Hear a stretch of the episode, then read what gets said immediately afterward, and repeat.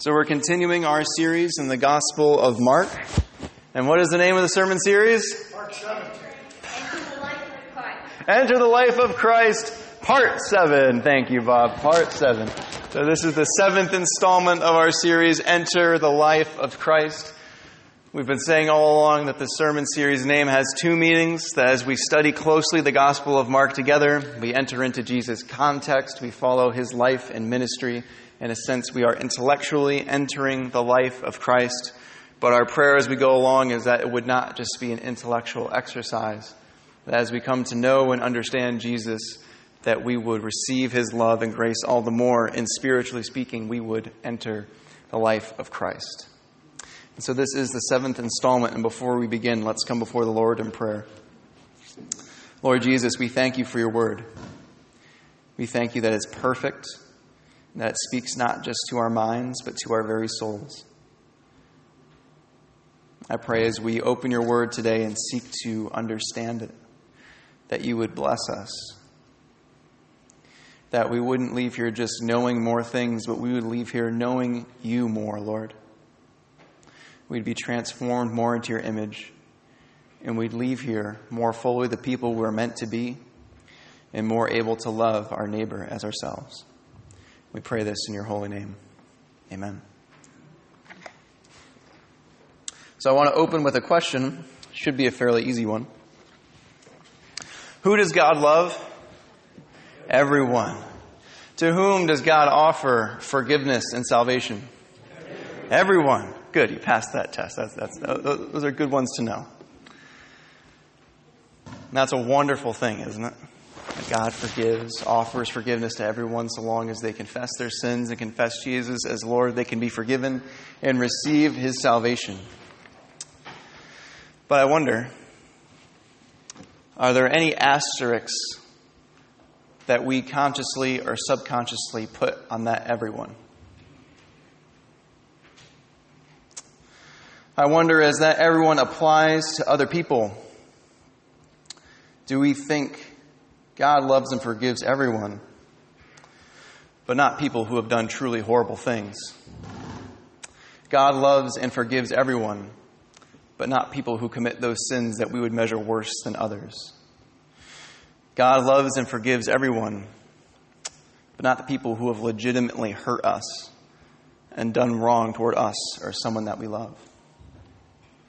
Or perhaps, as it applies to ourselves, I wonder if we think we can't receive Jesus' forgiveness because maybe we've done something that's truly bad. Maybe we've committed that sin that we vowed to ourselves we would never do. I might not be a perfect person, but at least I won't do that one thing, and then you end up doing it. Maybe we think we can't receive Jesus' forgiveness because we have legitimately done wrong and hurt ourselves or people that we love. We're getting real today.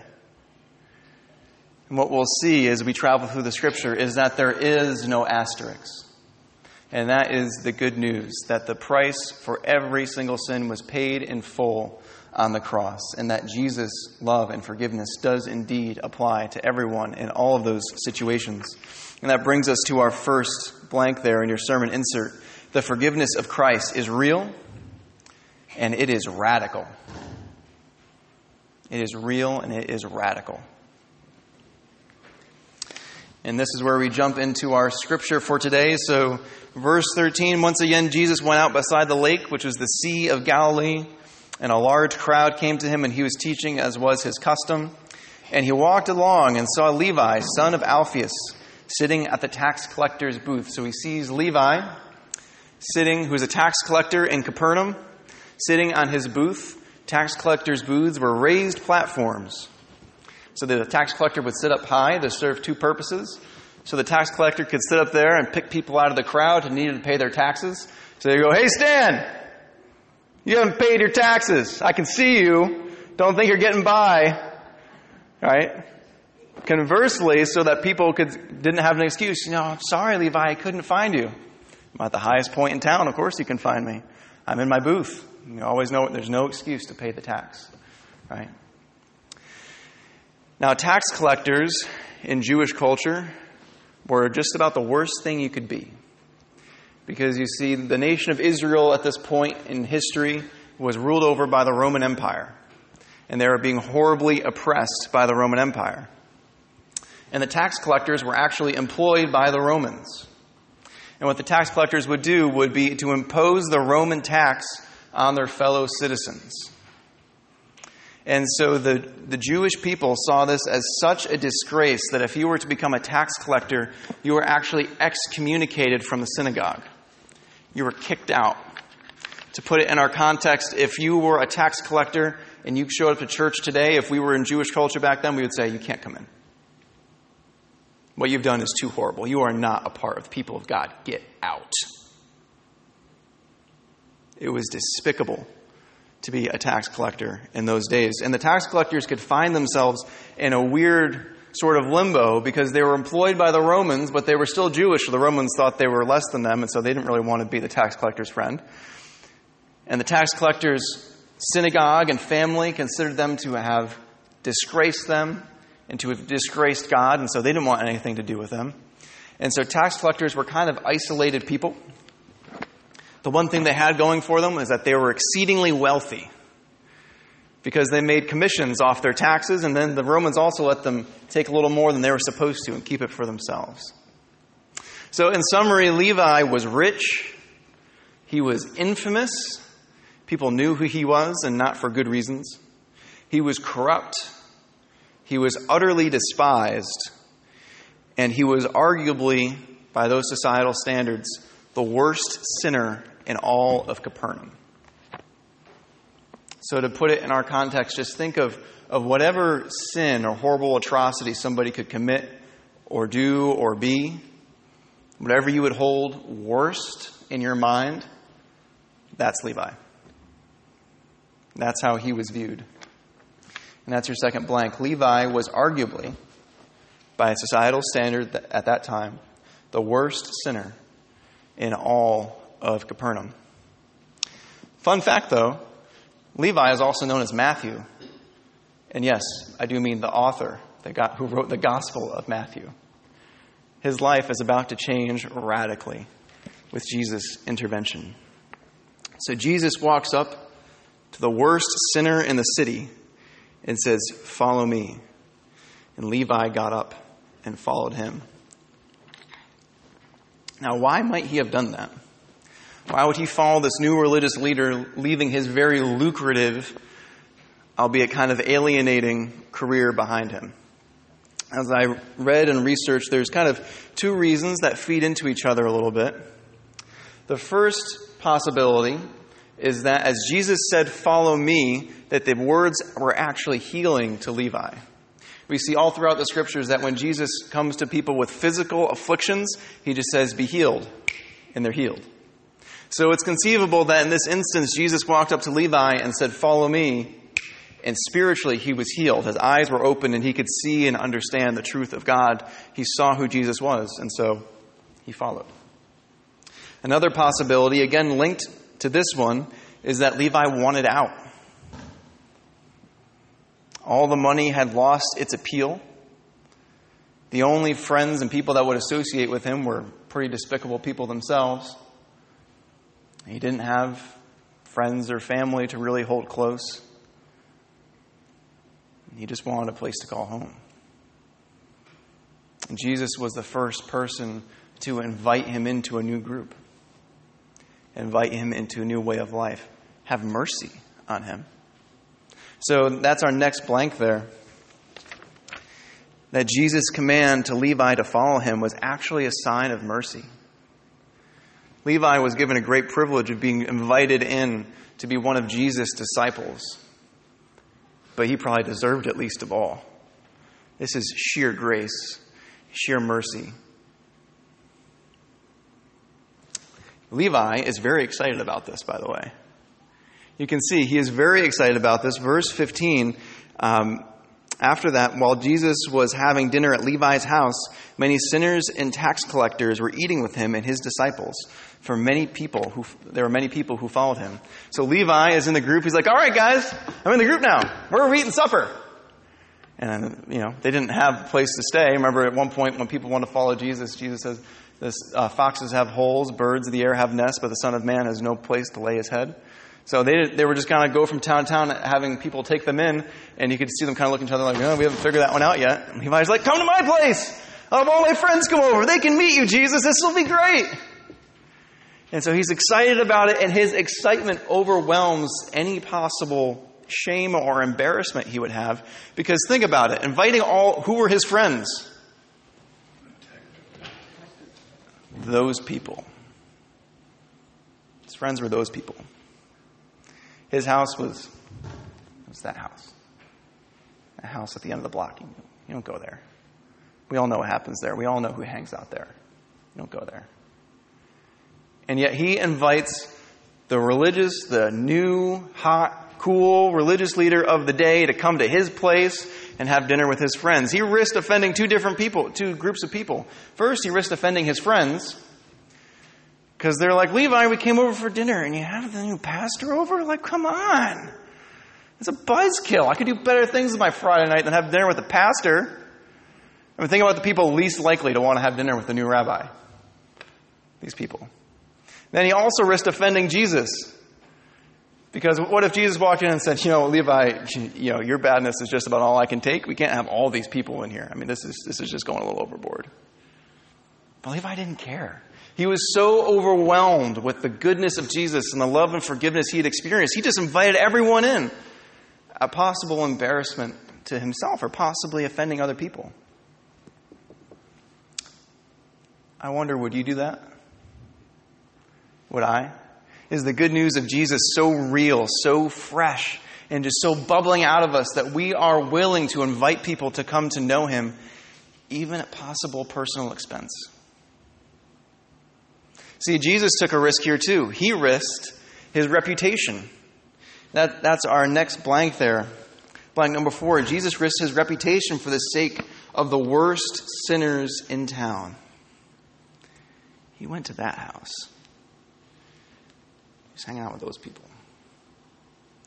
And you can see the Pharisees questioning this.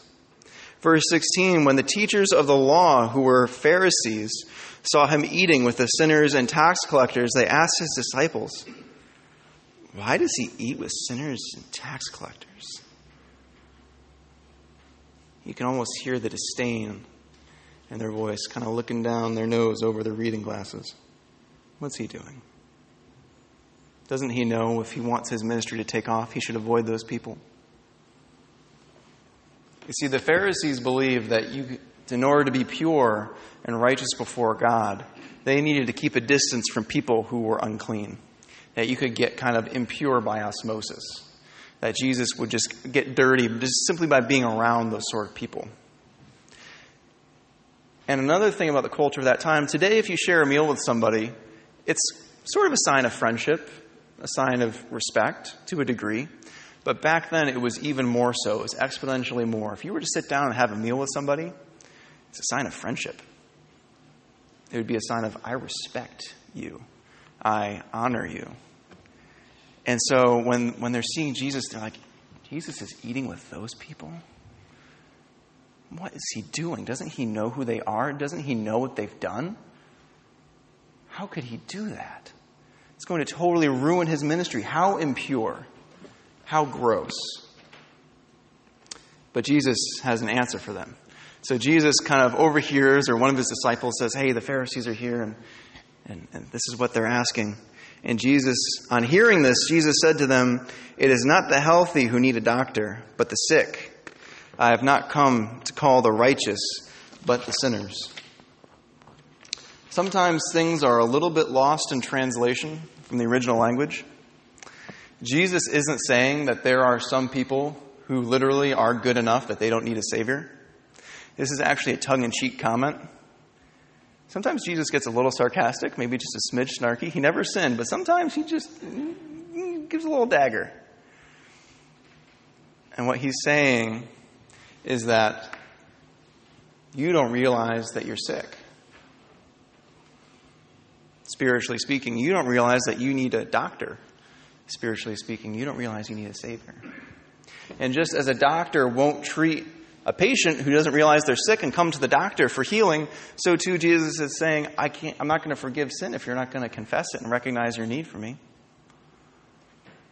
It was the self righteous pride of the Pharisees that kept them from receiving the love and forgiveness of Jesus.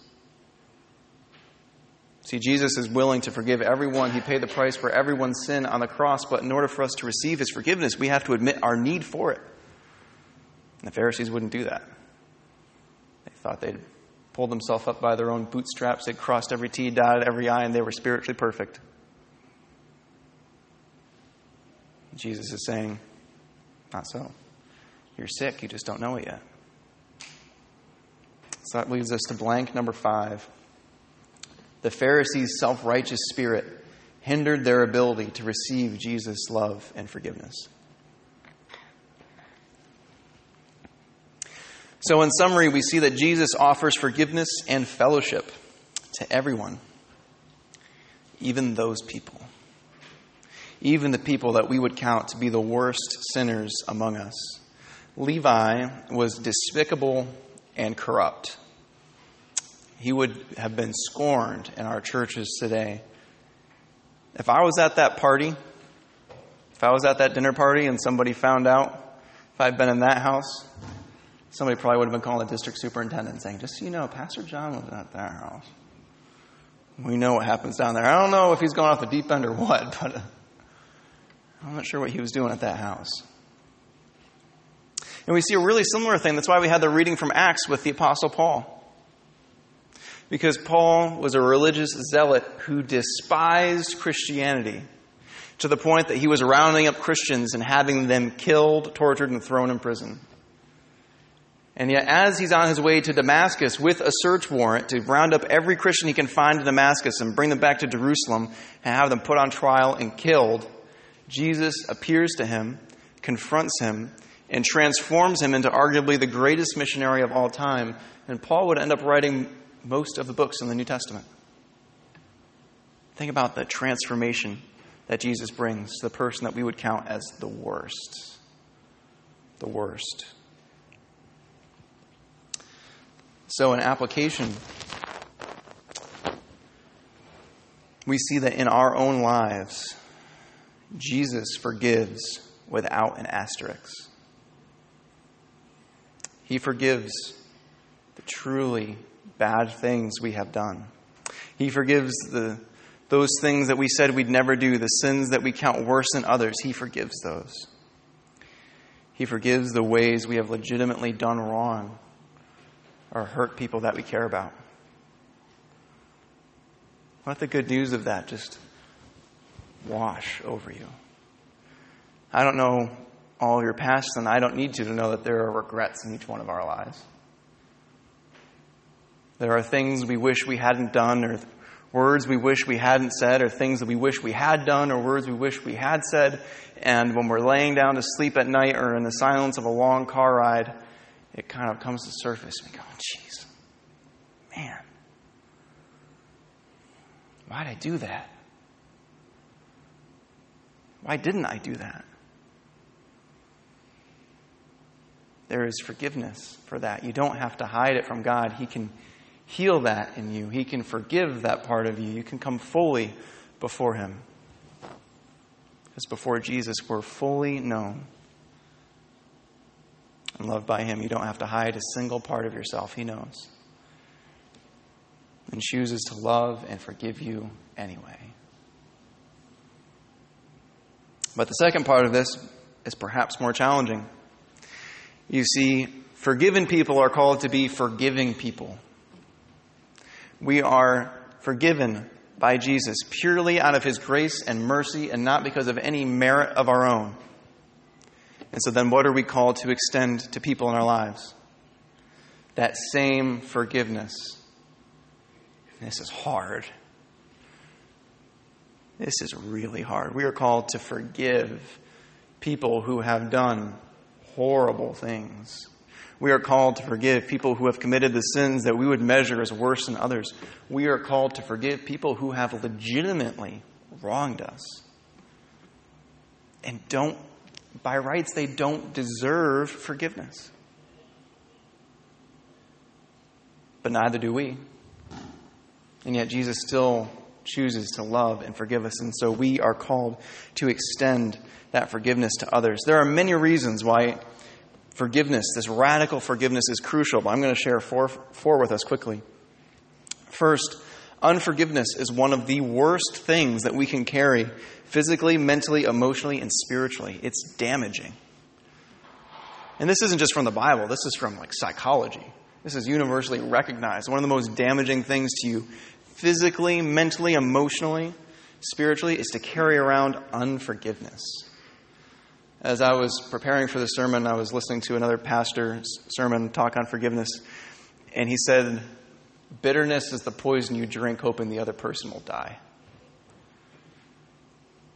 Bitterness is the poison you drink, hoping the other person will die. You sit there and think, man, I hope they get theirs.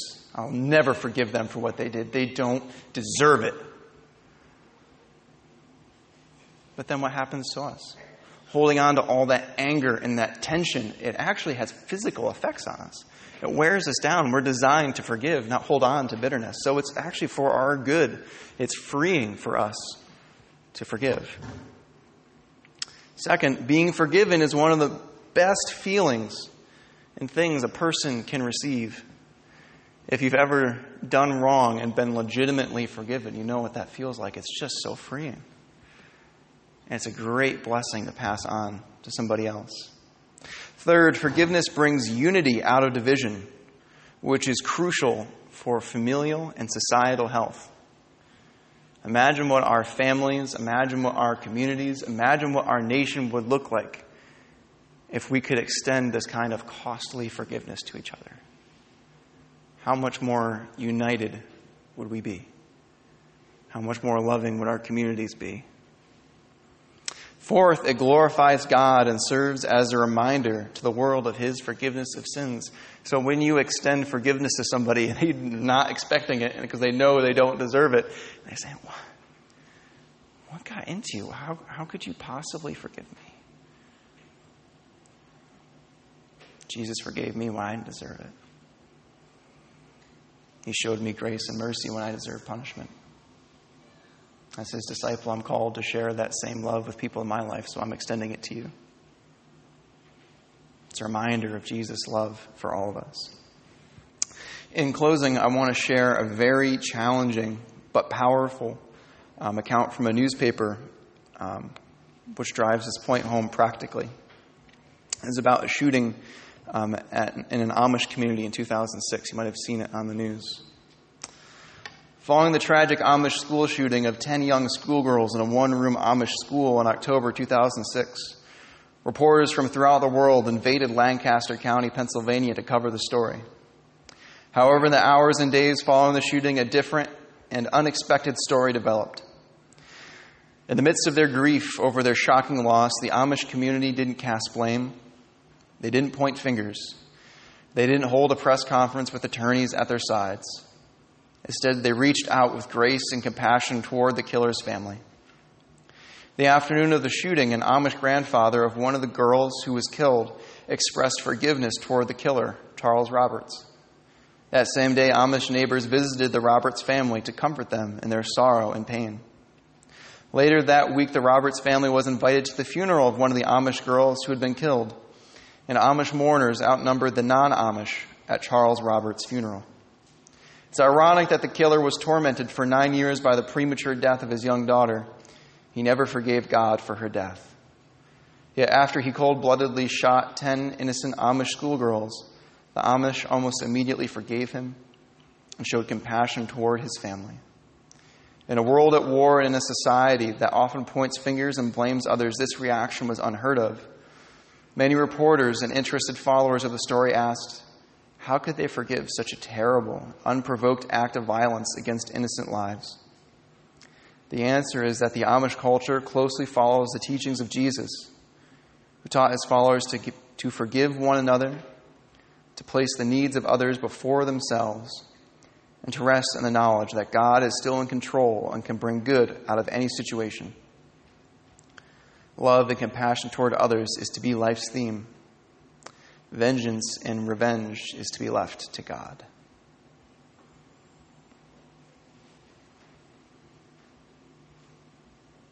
I don't know what I would have done if that was one of those Amish. In fact, I'm pretty sure I would not have responded the way they did.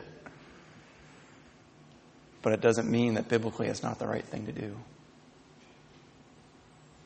It's radical forgiveness.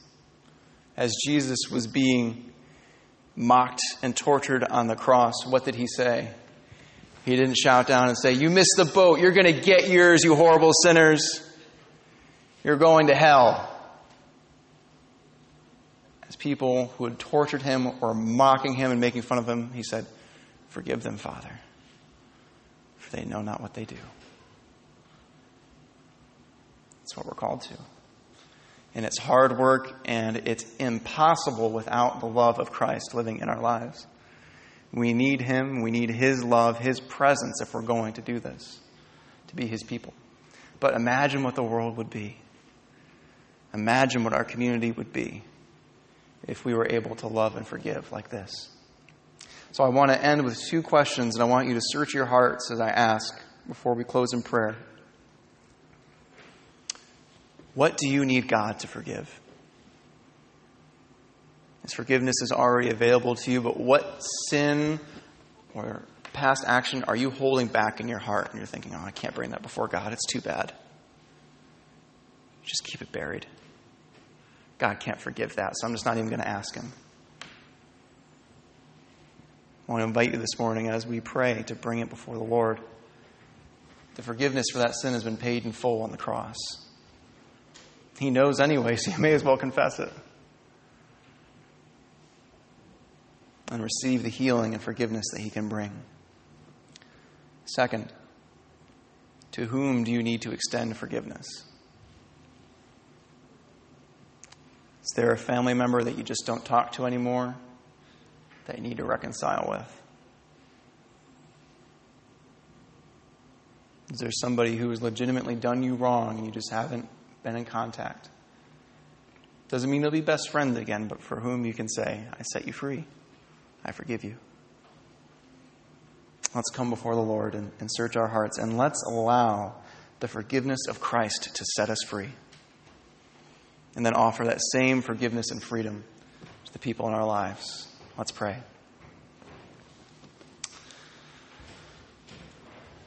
Lord, your mercy and your grace and your love are immeasurable. They are astounding. They are unearned, just completely given out of grace because of your love for us. Lord God,